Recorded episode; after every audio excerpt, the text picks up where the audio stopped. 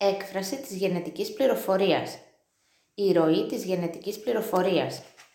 Το DNA ενός οργανισμού είναι ο μοριακός σκληρός δίσκος που περιέχει αποθηκευμένες ακριβείς οδηγίες, οι οποίες καθορίζουν τη δομή και τη λειτουργία του οργανισμού. Ταυτόχρονα περιέχει την πληροφορία για τον αυτοδιπλασιασμό του, εξασφαλίζοντας έτσι τη μεταβίβαση των γενετικών οδηγιών από ένα κύτταρο στα θυγατρικά του και από έναν οργανισμό στους απογόνους του.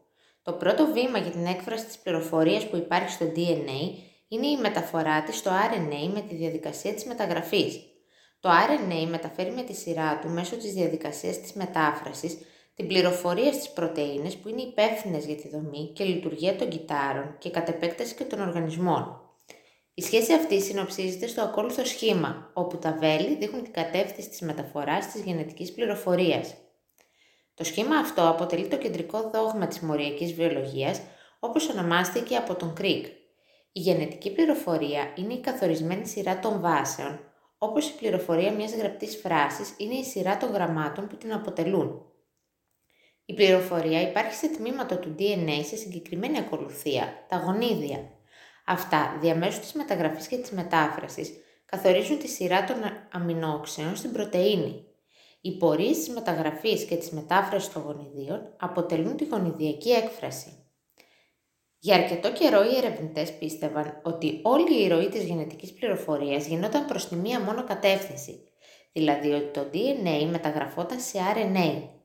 Σήμερα είναι γνωστό ότι μερικοί έχουν RNA ως γενετικό υλικό.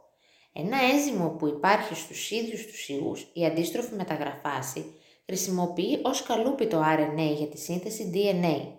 Επιπλέον, σε ορισμένους ιούς, το RNA έχει την ικανότητα να αυτοδιπλασιάζεται. Έτσι σήμερα το κεντρικό δόγμα περιγράφεται ως εξής. Συνοψίζοντας λοιπόν, διαπιστώνουμε ότι η αντιγραφή του DNA διαιωνίζει τη γενετική πληροφορία, ενώ η μετάφραση χρησιμοποιεί αυτή την πληροφορία για να κατασκευάσει ένα πολυπεπτίδιο. Η μεταγραφή καθορίζει ποια γονίδια θα εκφραστούν, σε ποιους ιστούς και σε ποια στάδια της ανάπτυξης.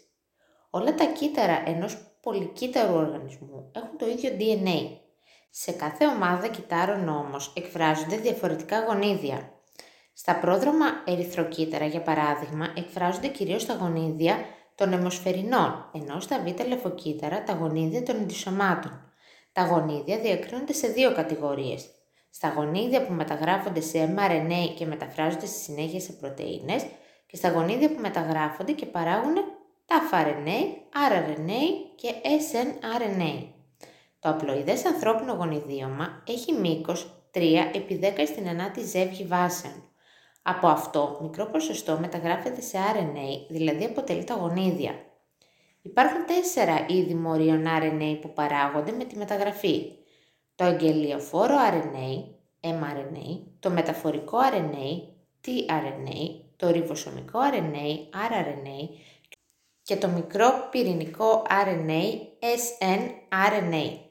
Τα τρία πρώτα είδη υπάρχουν και στους προκαριωτικούς και στους ευκαριωτικούς οργανισμούς, αλλά το τέταρτο υπάρχει μόνο στους ευκαριωτικούς. 1. Αγγελιοφόρο RNA, mRNA. Τα μόρια αυτά μεταφέρουν την πληροφορία του DNA για την παραγωγή μιας πολυπεπτιδικής αλυσίδας. 2. Ριβοσομικό RNA, rRNA. Τα μόρια αυτά συνδέονται με πρωτεΐνες και σχηματίζουν το ριβόσωμα, ένα σωματίδιο απαραίτητο για την πραγματοποίηση της πρωτεϊνοσύνθεσης.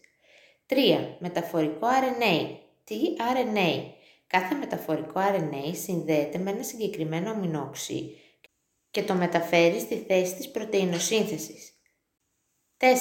Μικρό πυρηνικό RNA, snRNA. Είναι μικρά μόρια RNA, τα οποία συνδέονται με πρωτεΐνες και σχηματίζουν μικρά ριβονουκλεοπρωτεϊνικά σωματίδια. Τα σωματίδια αυτά καταλήγουν την ορίμαση του mRNA, μια διαδικασία που όπως θα αναφερθεί παρακάτω γίνεται μόνος στους ευκαριωτικούς οργανισμούς.